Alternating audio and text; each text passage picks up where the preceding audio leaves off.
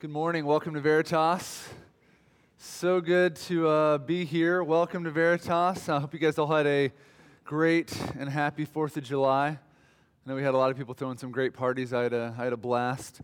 Uh, spent a lot of time with you guys and uh, connecting back in. So, uh, welcome back. It's, uh, it's good. Uh, for those of you who are new over the past couple months, my name's Brad.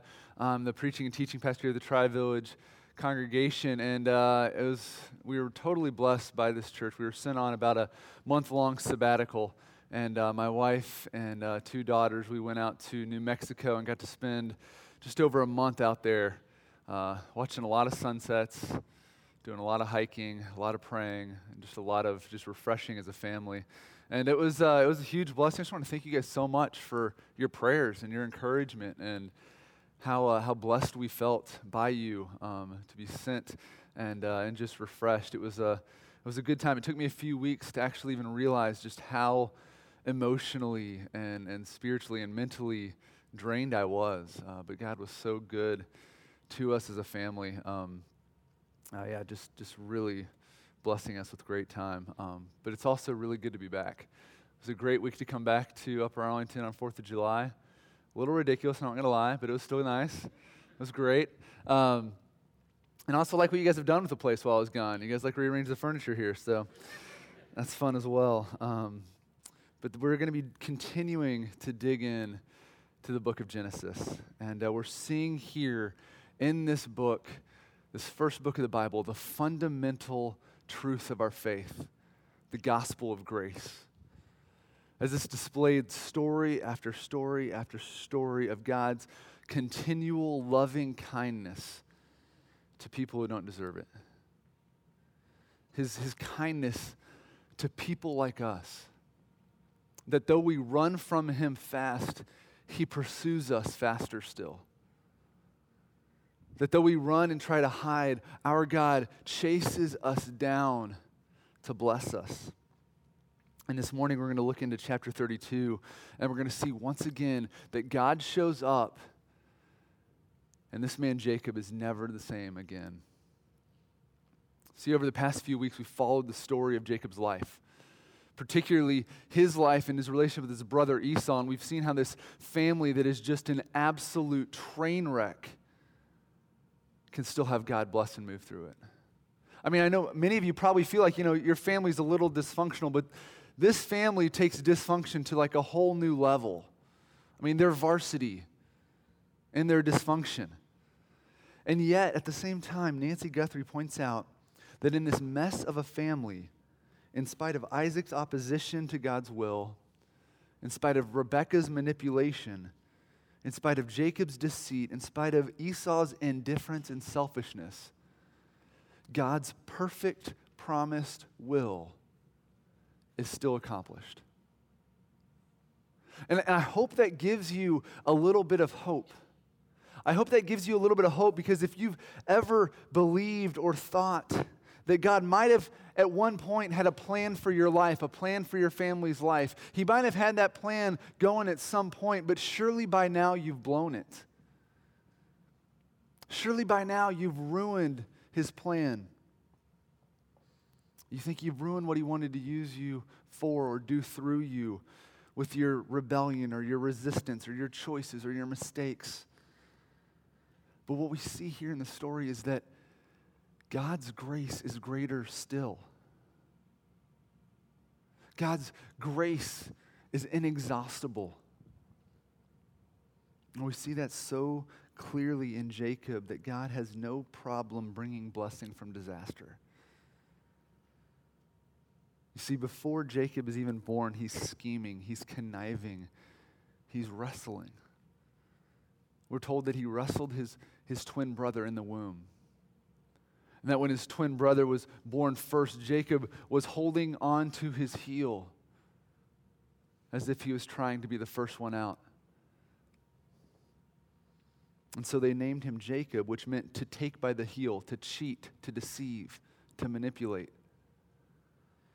And then we see him grow up into that name where he manipulates his brother out of his birthright as the firstborn. We see him deceive his father into getting his father's blessing by tricking him into thinking he's Esau. He then runs for his life from Esau and he goes to live with his uncle, who's really a master con man himself. And then we see for 20 years, these two con men go after one another, trying to get the upper hand. Until finally Jacob tricks Laban out of the majority of his livestock and then flees back for home. I mean, really, throughout the whole story of Jacob's life, his mom is the only one who likes him. Some of you know what that's like. You're a man that only a mother could love. And so when we pick up the story here, God calls him home. He calls him back to the promised land, eventually back to Bethel, where God first appeared to him over the ladder. And what's interesting is that to get back to Bethel geographically, Jacob didn't have to go anywhere near Esau.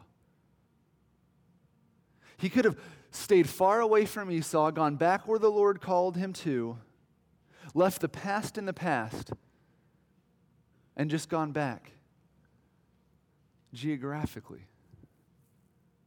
But spiritually,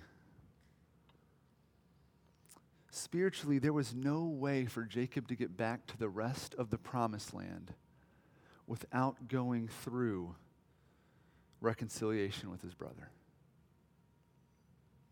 There was no way for Jacob to get back to rest and to the promised land apart from going right through repentance and reconciliation with his brother. And so we see when Jacob gets close, he actually sends messengers ahead of him to Esau to say that he has returned and he seeks forgiveness. And immediately, when Esau hears that his brother's coming back, Esau must jump up and gather all the men he knows and said, My brother's back. We got to move. We got to go. Because the messengers don't seem to stick around long enough to find out what Esau's doing. And they just hightail it back to Jacob as fast as they can. And they said, Okay, Jacob, we told your brother that you're back. And no sooner did the words come out of our mouth, and he jumped up and got all of the strong men with him, and he's coming here now. And Jacob's horrified.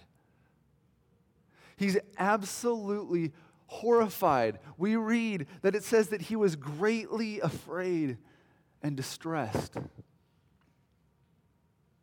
mean, you've had the pit of your stomach drop out. Just imagine what Jacob feels because the only thing he can think is that his brother's on his way to kill him. I mean, have you ever noticed that when you have a guilty conscience, inevitably you'll interpret everyone else's actions towards you as negative? You know what I mean? Like when I've done something wrong and then Courtney's like quiet for a minute, all of a sudden I'm like bursting out of my skin going, I can't take it anymore. Why do you hate me? She's like, What are you talking about? Or it's like you've been a jerk to somebody and they're like, Hey, you want to go get go get lunch sometime? And you're like, Why? Like somewhere in public with witnesses, I mean other people. You just instantly interpret everyone's actions towards you as negative.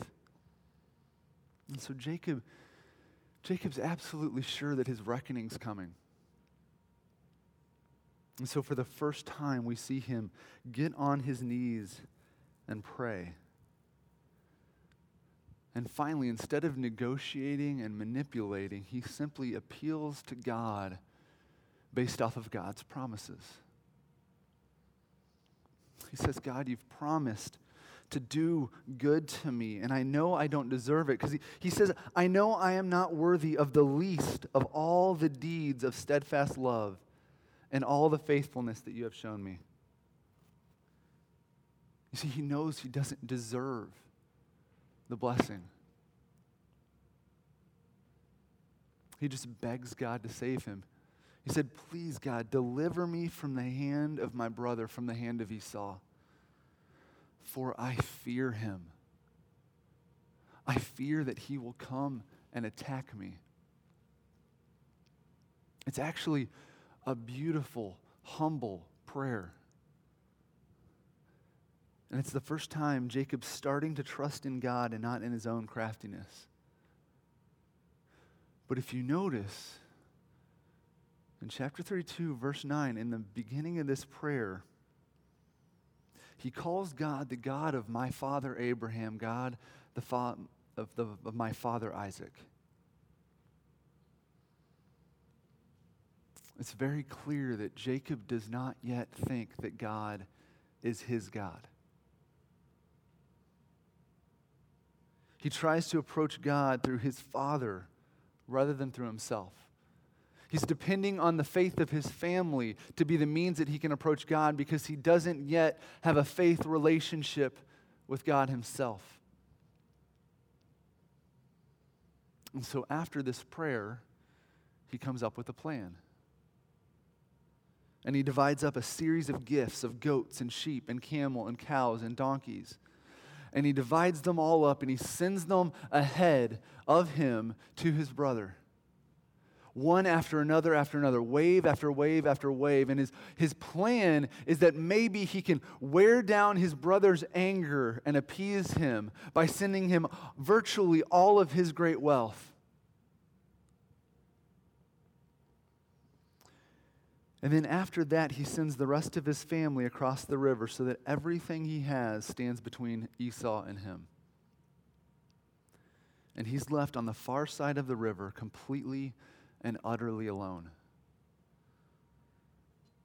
And then God shows up in the night to wrestle him. And so let's read this little section here, verse 22 to 32. The same night he arose and he took his two wives, his two female servants, and his eleven children, and he crossed the ford to the, of the Jabbok. And he took them and sent them across the stream and everything else that he had. And Jacob was left alone. And a man wrestled with him until the breaking of the day. And when the man saw that he did not prevail against Jacob, he touched his hip socket. And Jacob's hip was put out of joint as he wrestled with him. And then he said, Let me go, for the day has broken. But Jacob said, I will not let you go unless you bless me. And he said to him, What is your name? And he said, Jacob. Then he said, Your name shall no longer be called Jacob, but Israel, for you have striven with God and with men and have prevailed. And then Jacob asked him, Please tell me your name. But he said, Why is it you're asking my name? And then there he blessed him. So Jacob called the name of the place Peniel saying, For I have seen God face to face, and yet my life has been delivered. And the sun rose upon him, and he passed into Peniel, limping because of his hip. Therefore, to this day, the people of Israel do not eat the sinew of the thigh that is on the hip socket, because he touched the socket of Jacob's hip on the sinew of the thigh.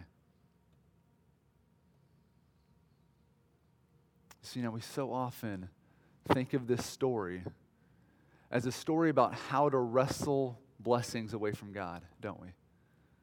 We've probably even heard it preached like that. And I can see why, because that preaches really good. It preaches really good to say, well, this is how you can wrestle blessings away from God. I mean, if we did a series here on how to wrestle your blessings away from God, I mean, you could brilliant. You could like divide it up on how to use the, uh, the, the headlock of a quiet time or the pile driver of prayer, the armbar of good deeds, all to manipulate God and get him to submit to your will and to do what you desire him to do.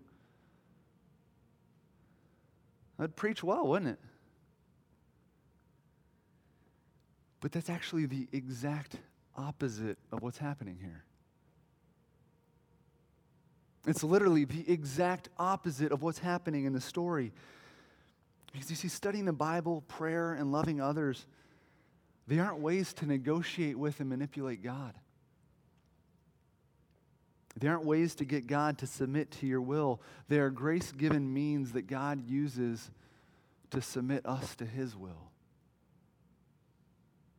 And that's where we actually find blessing.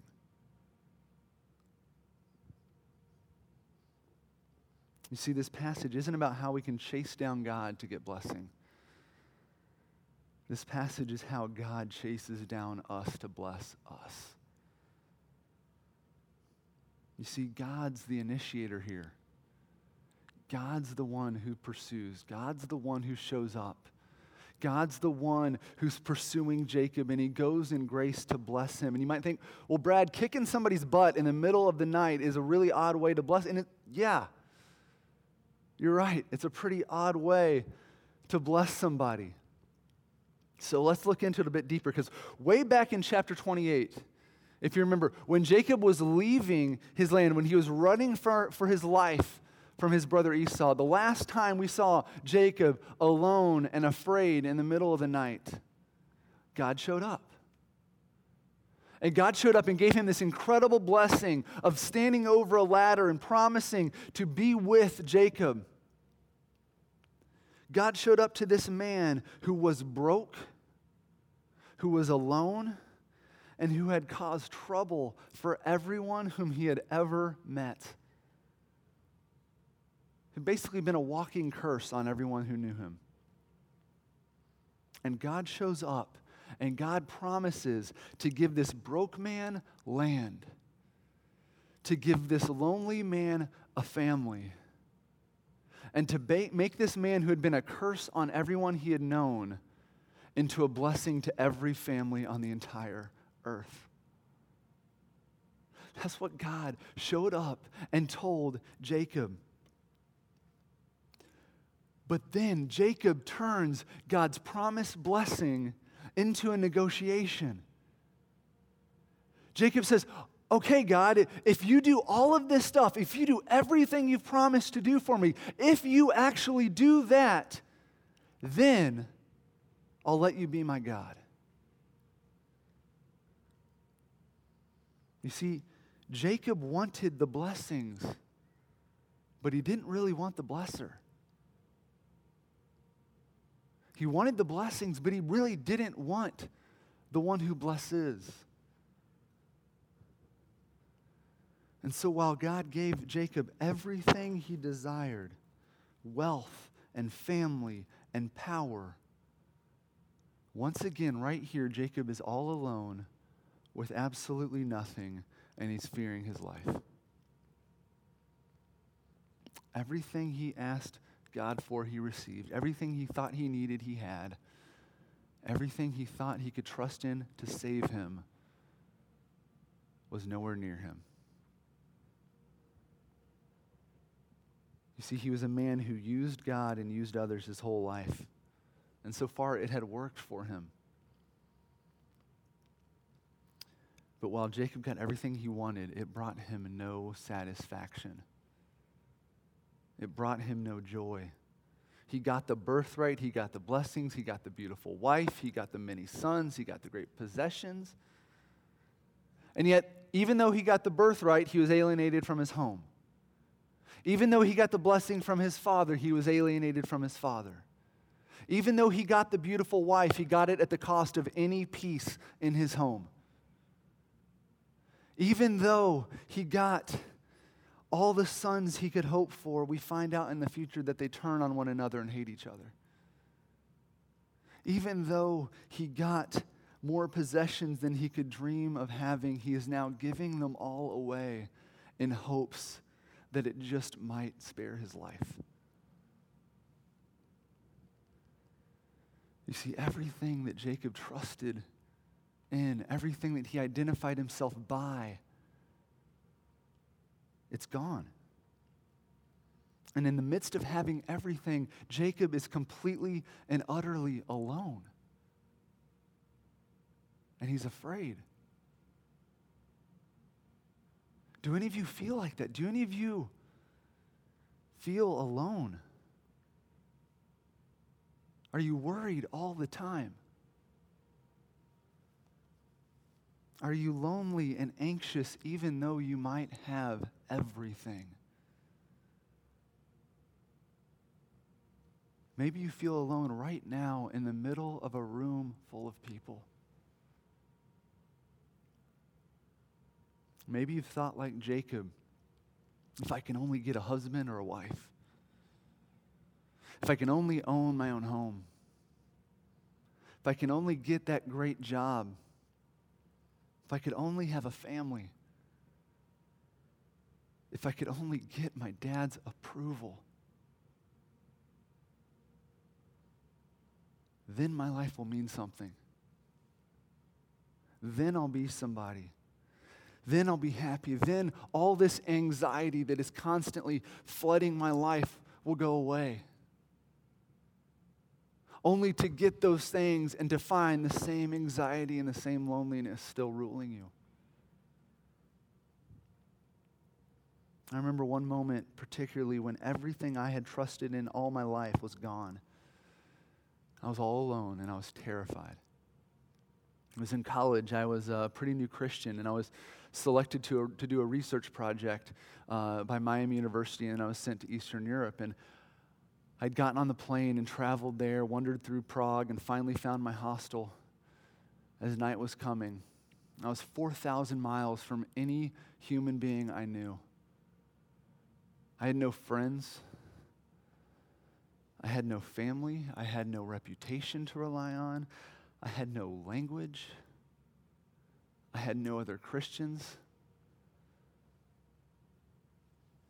And at night, when the sun went down, I just felt a darkness of a loneliness just settle in on my soul. And I sat on my bed and I wept because I was terrified everything I had trusted in and hoped in, everything that I thought could save me in my time of need was gone.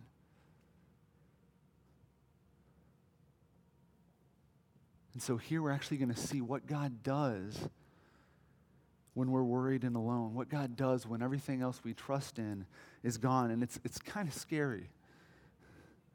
It's kind of scary because, I mean, Jacob had prayed, he had begged God for help, and then God shows up, and he doesn't show up to fight Esau. He shows up to fight Jacob. I mean, this is weird, right? Like, Jacob's terrified. He's alone and he's begging God for help. And God says, Yeah, I'll help you. He shows up in the middle of the night, rings the bell. Jacob probably thinks it's his alarm clock going off, but it's the start of an MMA fight, and God just elbow drops him.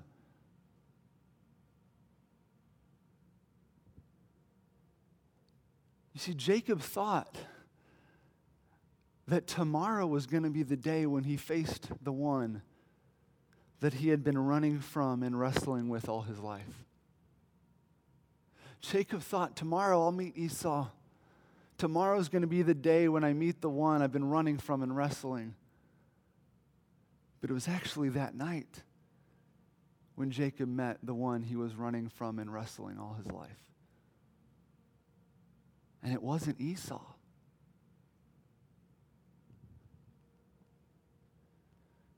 It's right here while Jacob is all alone and has nothing else to turn to or trust in that Jacob meets his God.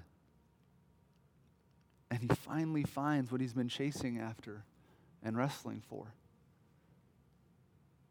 You see, we discover what we can really trust in when it's all we have left. And so God shows up and he wrestles Jacob. We see it in verse 24. And Jacob was left alone, and the man wrestled with him until the breaking of the day. When the man saw that he did not prevail against Jacob, he touched his hip socket, and Jacob's hip was put out of joint, and he wrestled with him. See, now I don't think that Jacob realizes right away who he's wrestling with. It's dark, somebody just grabs him and it's strange because it, it seems like God can't overcome him, doesn't it? Like it seems like God's met his match in this conniving little mama's boy. Because it says that the man couldn't prevail against him. So, what's going on here? I think maybe the best way to understand it is when I wrestle with my daughter Scarlett, she's three, I don't wrestle with her in my strength. I set aside my strength and I wrestle with her in weakness. I let her knock me over. I hold on to her. I roll around. I, I, I let her wrestle me. And so I guess this text also gives a point of consideration for you who are having your sons or daughters start to be able to overpower you. You just need to dislocate something in there to maintain your upper hand. Um, but really, if, if God had shown up in all of his power to wrestle Jacob, Jacob would have been destroyed, not saved. It's interesting that God shows up in apparent weakness to save us, doesn't he? It's where his strength is shown. And so instead of showing up in power and destroying Jacob, God makes himself weak so that he won't destroy Jacob, but he'll save him. And yet, God gives Jacob a glimpse of his power. Because in the very same verse that it says the man could not prevail over Jacob, it says what? It says that he touched his hip and put it out of joint. Touch there literally means to tap, it means the lightest touch. This man who had been wrestling with gives Jacob a glimpse of his power when he just taps his hip, and then instantly Jacob is wounded for the rest of his life. He's crushed, he's broken. He has no strength to trust in any longer. And that's the moment that everything changes. You see, at first, Jacob is trying to fight this man off. He's trying to do whatever he can to get away from this man until he's touched and he's broken and he's crippled. Because then, in that moment, Jacob's no longer trying to do everything in his power to get away from this man. Jacob's trying to do everything in his power to stay near to this man. He's no longer fighting him off, he's clinging to. He's trying to hang on. And so, as he clings to him, then God says to him, Let me go, for the day has broken. And Jacob said, I will not let you go unless you bless me. And that's where we see the subtle shift of the desire that has ruled Jacob's life his whole life. You see, think about Jacob here. He had wrestled his whole life for a blessing.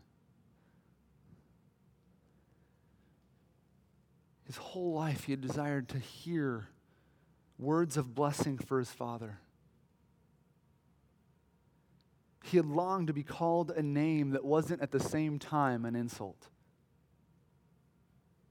His whole life, he had chased after blessing and acceptance and a name with a single minded obsession. It ruled his every desire and hope. Can you relate to that?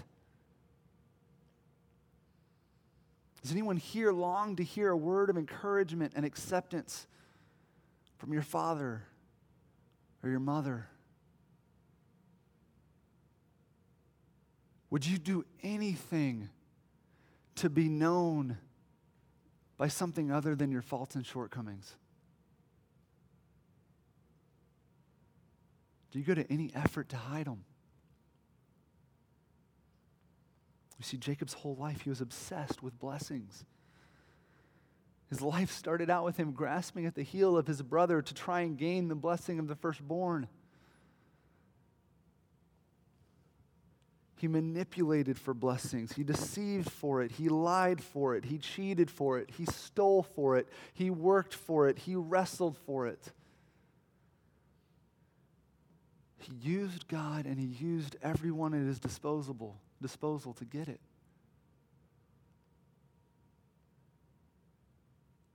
But here it's when we finally see that he gets what he's wrestled for. He gets a blessing. Because he finally submits. He finally stops wrestling and he just starts clinging. He seeks the blesser and not just the blessing. You see, we talk about this all the time here at Veritas that the greatest blessing you could ever receive from God is God. That God isn't like a father who just buys his kids lavish, expensive gifts to make up for the fact that he's never there for them. That our God is a God who gives the very best, he gives himself to us.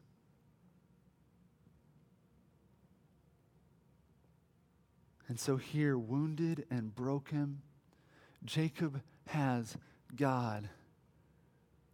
And Jacob won't let go. He has God. And so God asks him his name. Now, do you remember the last time Jacob sought a blessing from someone? He was asked who he was. He went to his father seeking a blessing, and he was asked by his father who he was, and Jacob lied. And he said he was Esau. He lied because he thought the only way I can obtain a blessing is to pretend to be somebody else.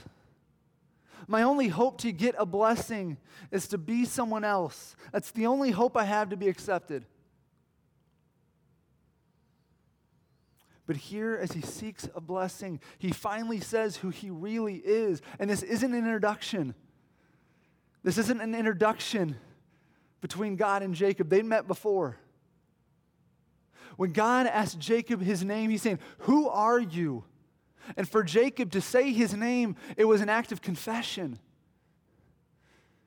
He's saying, I'm a deceiver, I'm a manipulator. I'm a liar. I'm a cheat.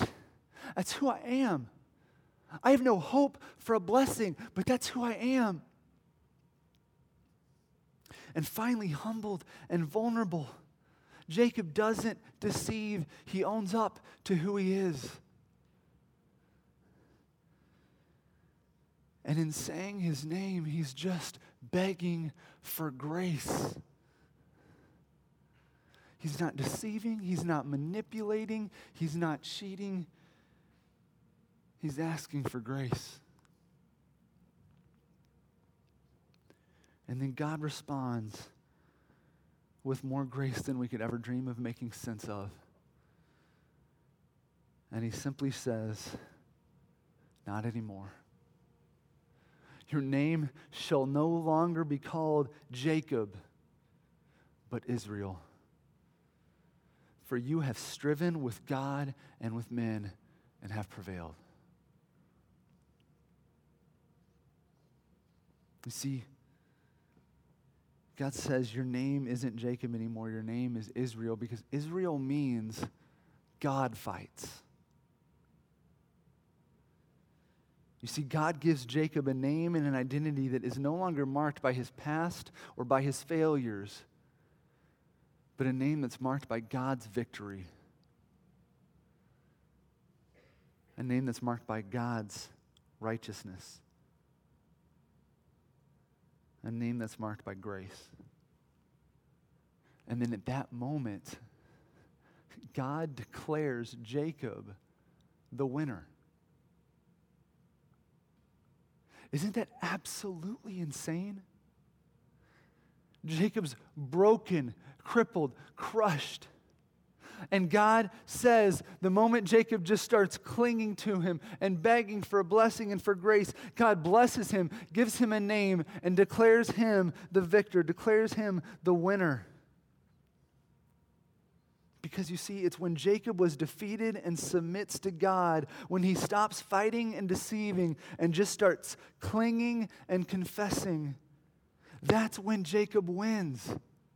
That's when Jacob wins.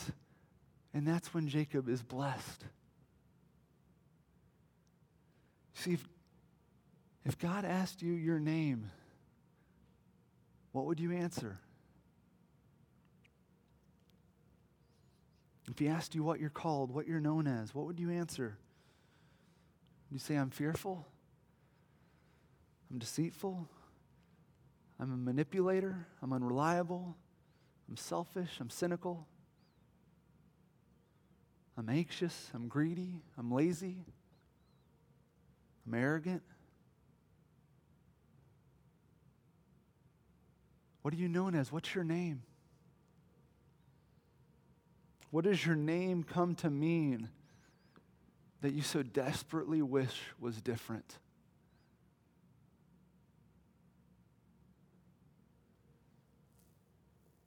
You see, you don't have to fight or deceive to get a new name because by His grace, God gives you a new name in Christ.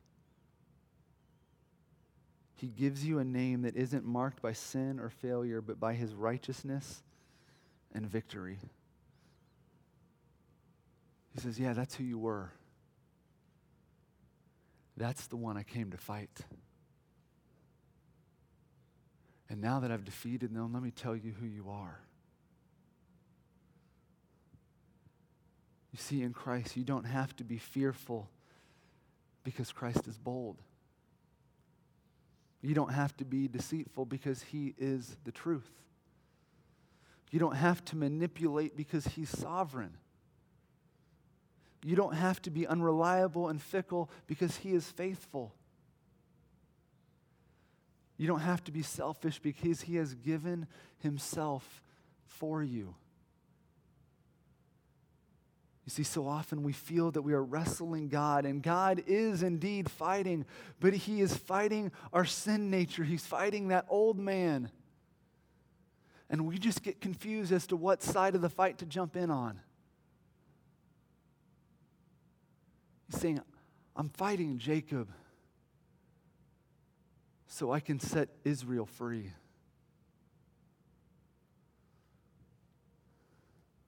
See, Jacob was a man, again, who used God and others all his life to get what he wanted.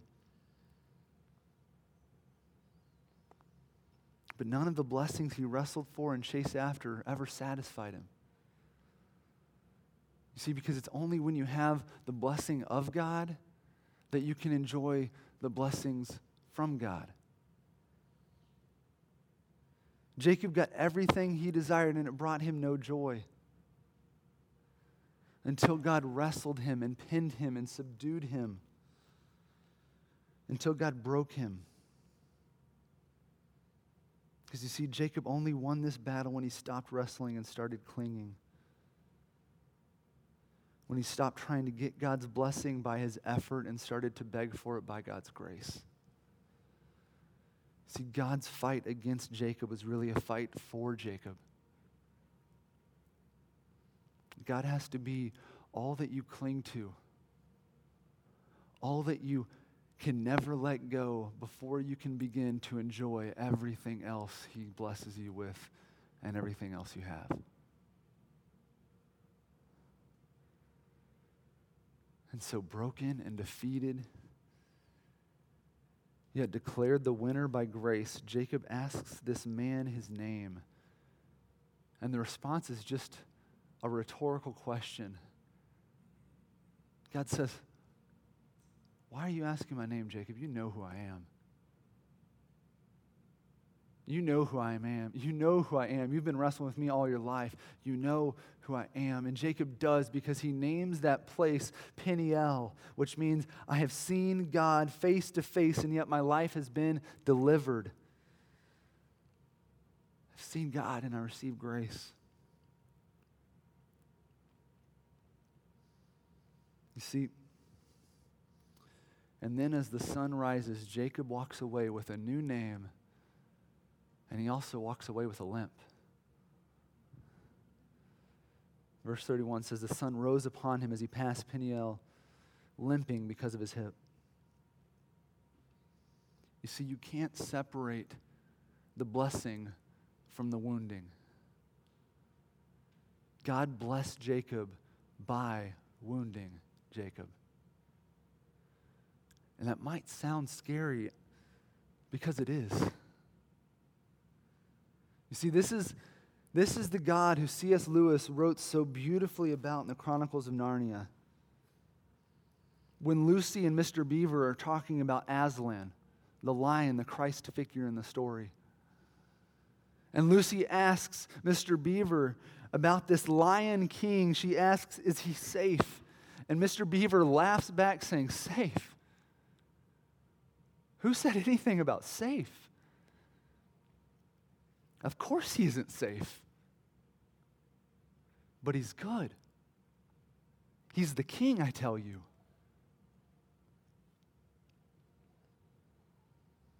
You see, if you're wondering how can a limp be a blessing, when God blesses you with grace, He gives all of Himself to you through faith in Christ. And then He spends the rest of your life walking with Christ, dislocating everything else you trusted in and everything else you sought to be your strength. He dislocates it, He removes it from you. And so he takes your strut and he gives you a limp. He takes the strut of self righteousness, the strut of strength, and he gives you a limp so you'll lean on him because that will be the first time in your life you actually walk in strength. You see, this doesn't mean that God takes away everything you love. It doesn't mean that you become less of yourself. What it means is that you actually become more and more and more of the true self that God created you to be. That you become more able to love and enjoy the blessing God continually gives. In a sense, what God does is He makes you weak in yourself so that you can finally be strong in Him. It's just like he said to Paul when Paul was wounded. He says, My grace is sufficient for you because my power is made perfect in weakness. And so you see, as the sun rises, Jacob sees Esau coming with these 400 men. And though the night before he sent his family and everything else he owned ahead of him to act as a human shield, this morning, walking with a limp, it says he walks ahead of his family, limping towards his brother. With nothing left to negotiate with, no way to deceive, he simply bows to his brother and repents. It says that Jacob bows before his brother seven times. And then in chapter 33, verse 4, Esau is running at him. And I don't know why, but I kind of imagine this being a lot like Scott Hambrick running at me. You know, with that beard, it's probably really hard to tell if he's smiling or gritting his teeth. And with those giant arms, it's probably really hard to tell if you're being hugged or crushed. And so it probably takes Jacob a little while to figure out that he isn't being attacked, that he's being embraced, that those aren't bites, they're kisses that his shirt isn't soaking wet from blood, but from tears.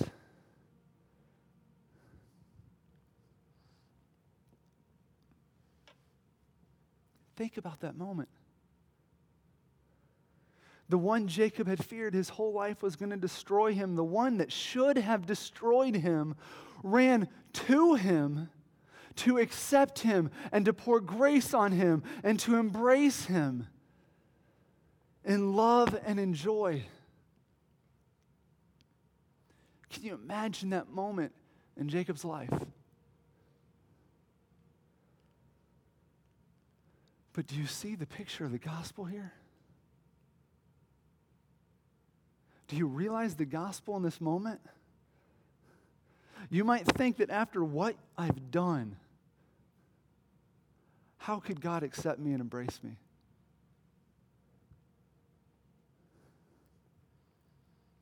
Just like the prodigal son returning and seeing his father running at him on the road, or Jacob hearing that his brother is rushing to meet him. The thought of God running at you probably sounds horrifying.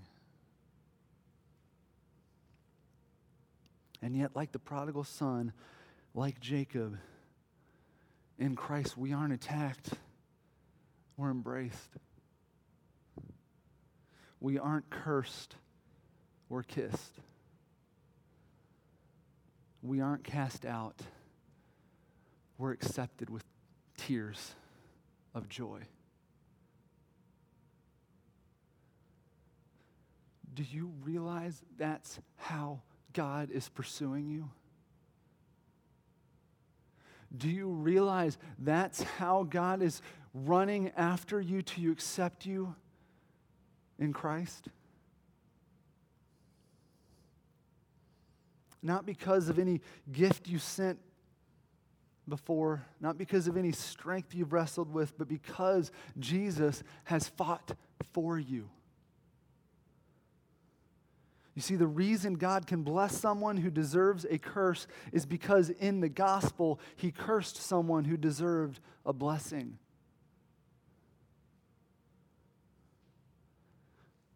You see, in the Gospel of John, we see another man wrestle with God alone in the middle of the night while men are coming after him. And Jesus in the garden, as he wrestled with God in prayer, submitted submitted his will to the Father's. And once again, in, in Jesus' life, he was asked in the Gospel of John, Are you greater than our father Jacob? Yeah. He definitely is. Because you see, Jacob held on to God at the risk of his life to obtain a blessing for himself. But Jesus was cut off from God at the cost of his life to gain a blessing for you.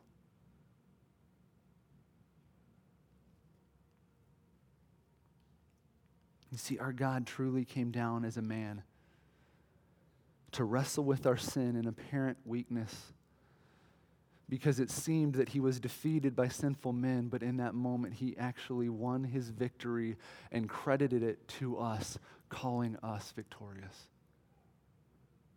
That's the gospel. Listen, the same hand that wounded Jacob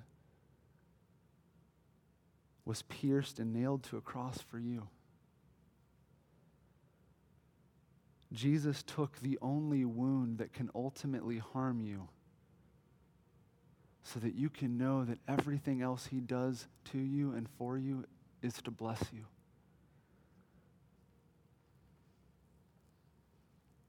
And we see that the, the very next day, after Jacob is forgiven by his brother, he claims this new name and he becomes Israel.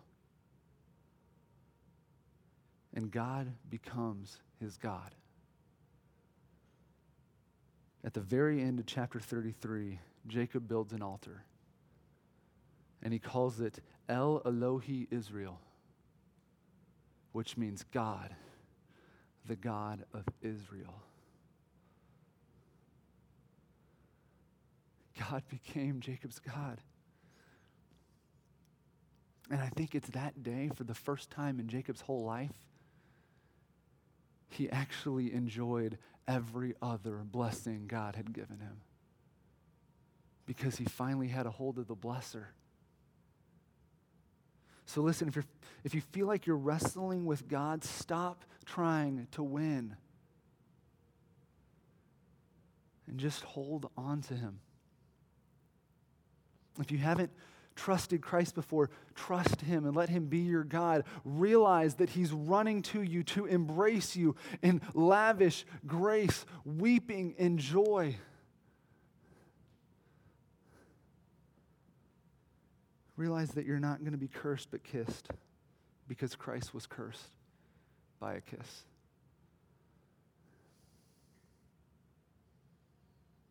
So you see, if you feel like you're wrestling him, ask yourself, how can I cling to God and trust him in the midst of what I'm facing in my life right now? Because the only way to win is to submit and to let him fight for you. And to help one another to become a people that more quickly submit to God. Because the only way to walk in blessing is to walk with a limp. Let's pray. Father, we thank you for your grace. This lavish grace that chases us down, that runs to us. This grace that will humble us that will wound us to bless us. And Lord, we thank you so much that Christ took the wound that would kill us, Lord. God, I pray that you would bring our hearts to trust by faith, that you'd stir us to, to trust you. Lord, that you would let us find our name, our identity, our hope in Christ. Lord, would you stir us up in faith, Lord, to, to worship you, to celebrate that, to be identified by you.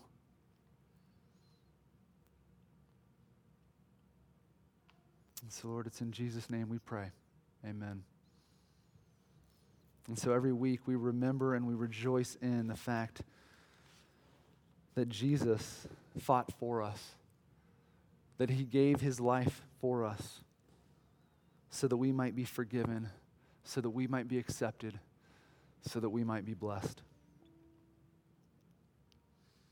To reconcile us to God and to reconcile us to one another. So take a moment to be in your seat and to pray, to seek God, praising Him that He's reconciled to you, and perhaps you need to be reconciled with somebody else. And I encourage you to don't leave this place without doing that. Because the person you've been fearing or the person you might be hating, you might just be welcomed in grace.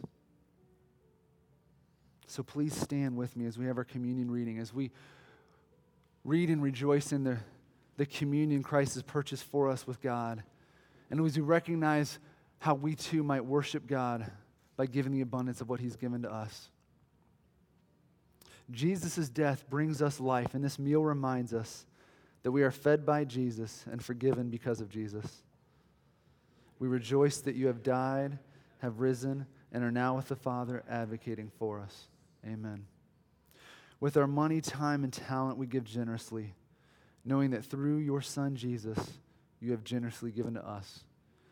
We rejoice that you have given everything and we joyfully give everything back to your care. Amen. Please come forward in a moment and tear a piece of the bread off and dip it into the juice. And you'll find baskets here in the front and the back to give out of the joy of what God's given you.